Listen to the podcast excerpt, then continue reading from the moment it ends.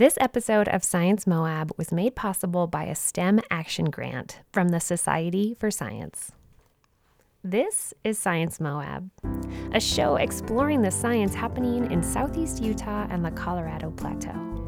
I'm your host, Christina Young, and here we're talking about forests on tribal lands within the region and the important considerations that Native communities have when interacting with and caretaking forests.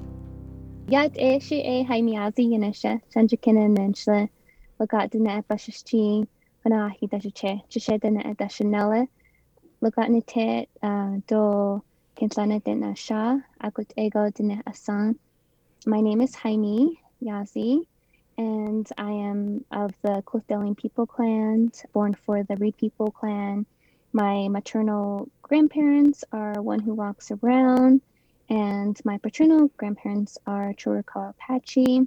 I grew up in Ganado, so I live part time there and also in Flagstaff. So this is how I introduced myself as a Diné woman, and this really sort of gives acknowledgement to my family and to the land that I'm from.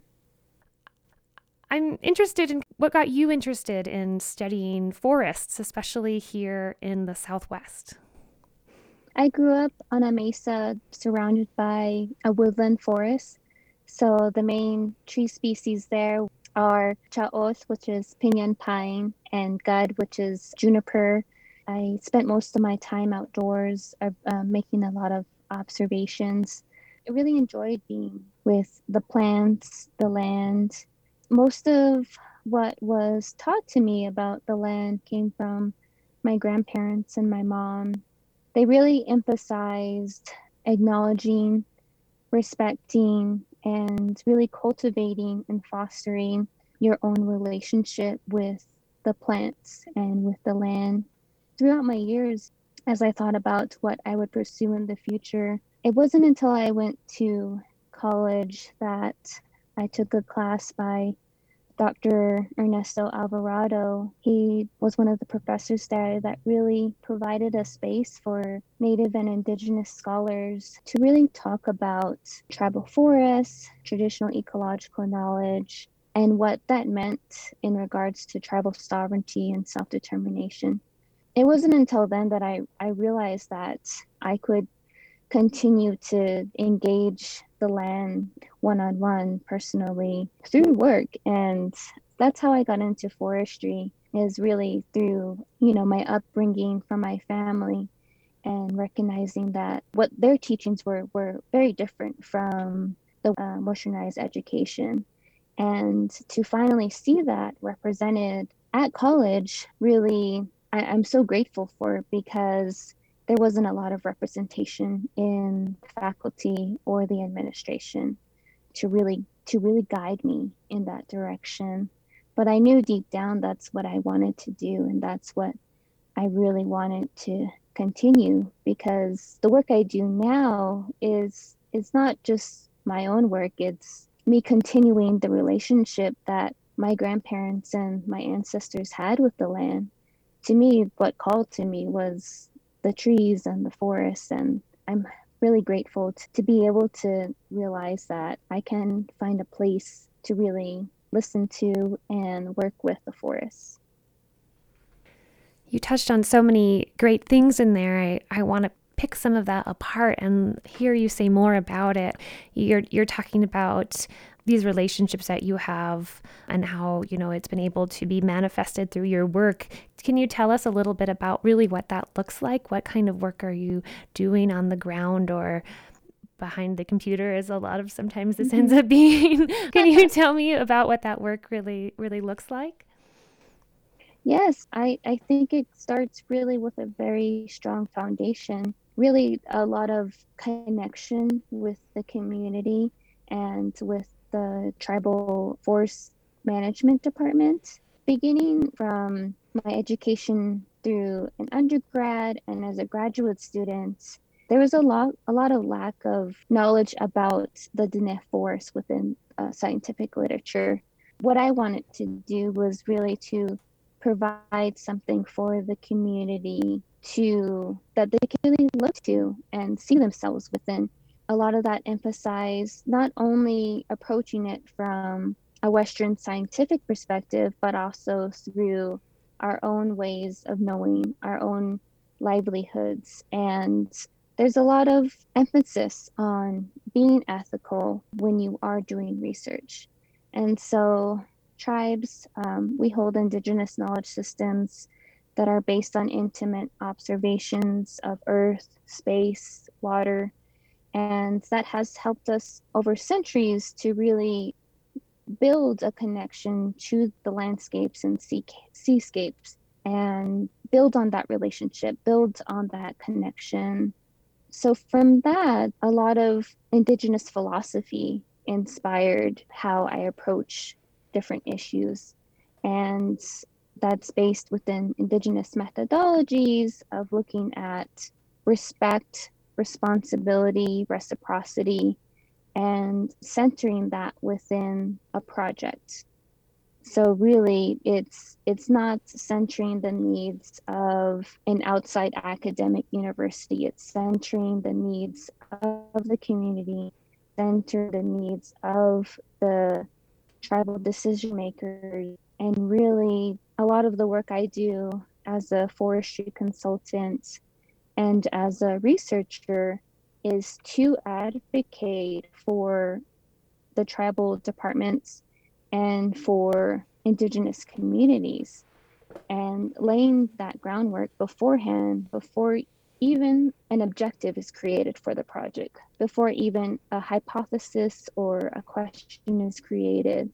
And upholding the importance of the indigenous community the indigenous perspective and on that throughout the project and really pushing you know the principal investigators to not only think about the data, but how it's analyzed, and then going even further to looking at the outcomes and the deliverables and centering that for the community so that there is a reciprocal relationship within these projects.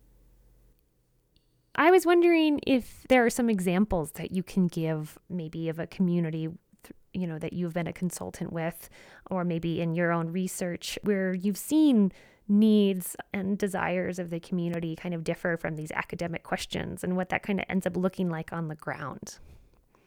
Mm-hmm. For the Navajo Nation, we definitely have a huge forest, conifer, and woodlands. What I study is the conifer forest, which is about 600,000 acres. And this encompasses Lukachukai and Chuska Mountains all the way down to the Defiance Plateau. There's a lot of diverse values and concerns about the forest um, when engaging with the community.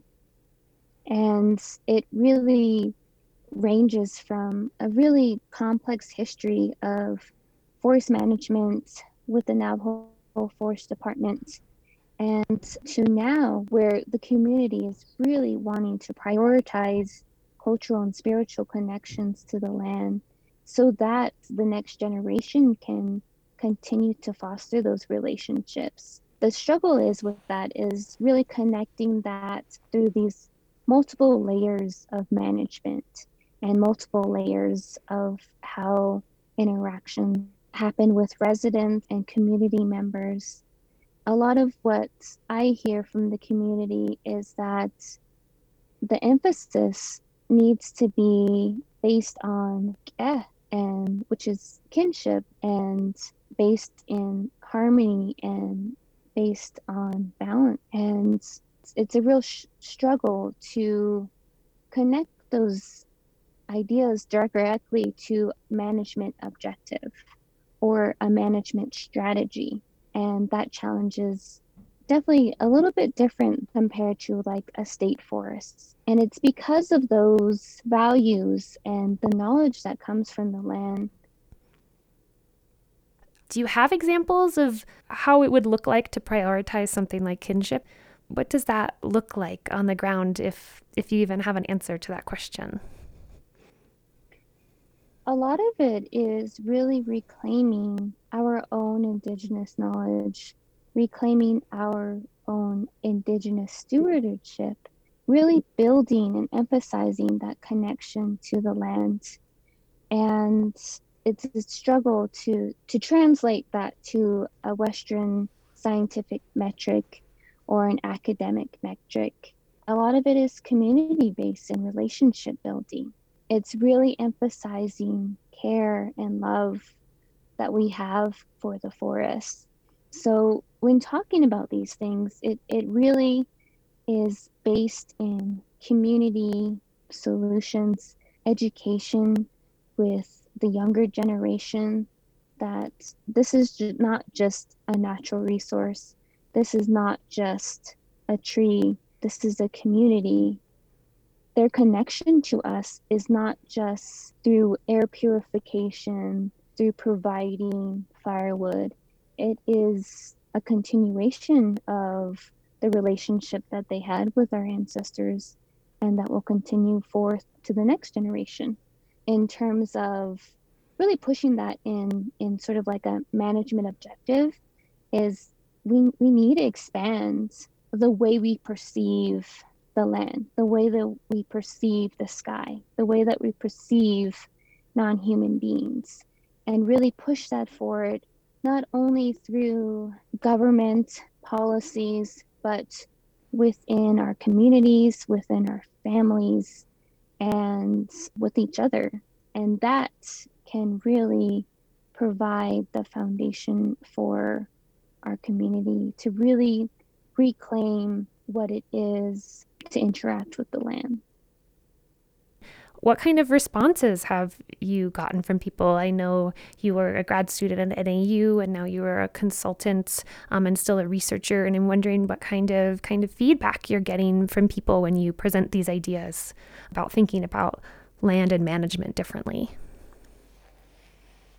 Yeah, uh, I think there's a variety of responses, and it just depends on the audience. I do want to emphasize that a lot of what I do in research is not just for science itself, it's it's for the community. And when working with the Laboratory of Tree Ring Research, I really emphasize to the principal investigators the need to acknowledge and really honor the foresters that have been there 40 plus years, to honor the forest managers that have been there, and also to honor the community and their observation, their knowledge of their forests, and really provide those objective goals for the community.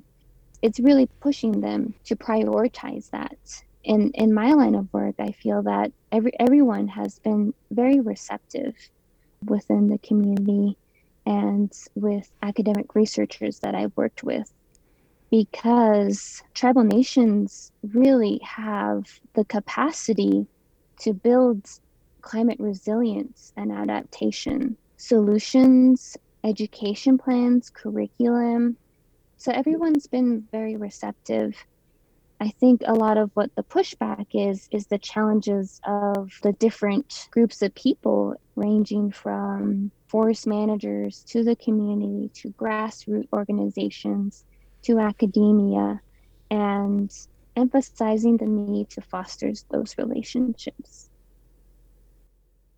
You know, you mentioned climate resiliency, and, and I was wondering if you could talk a little bit about you know, southwestern forests and the aridification of this area, what kind of the state of the forest uh, might be going forward, and then also continue to talk about indigenous knowledge as methodologies or the best ways to think about climate resiliency mm-hmm. moving forward.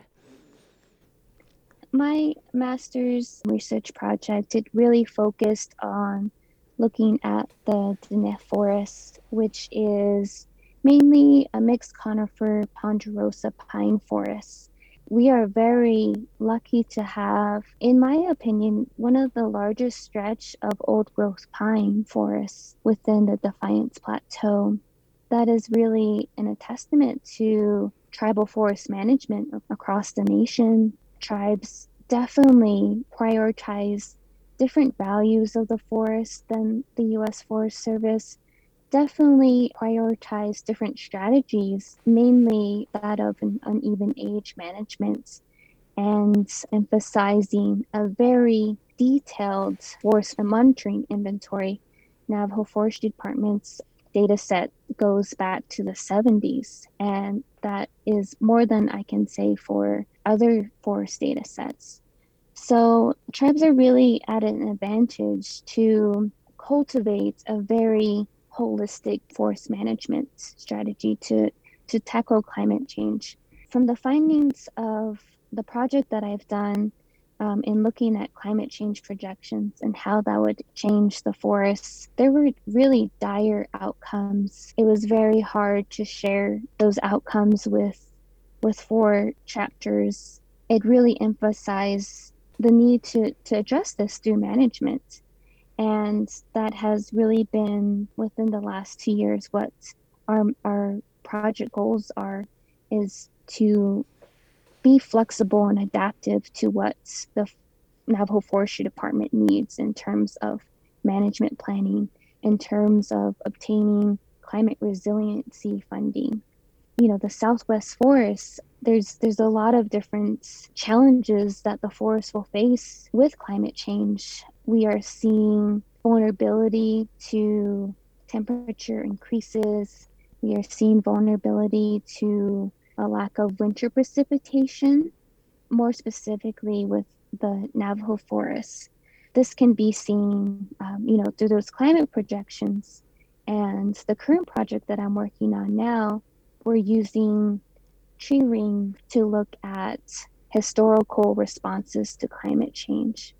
We're observing the variability within the tree rings but we're also seeing a, a trend towards a collapse in the response of these trees.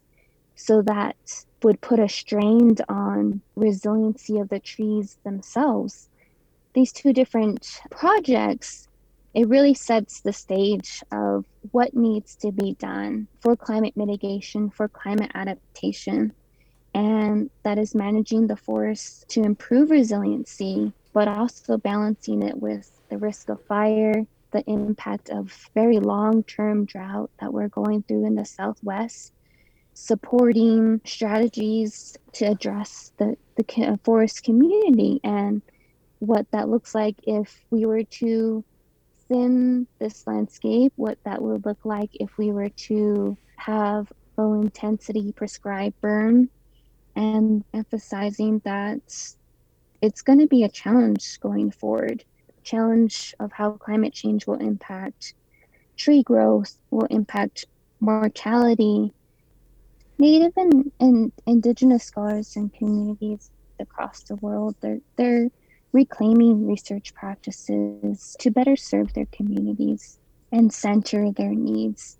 There's a lot of research about indigenous methodology, climate research. One of them that I always go back to is a global assessment of Indigenous community engagement in climate research.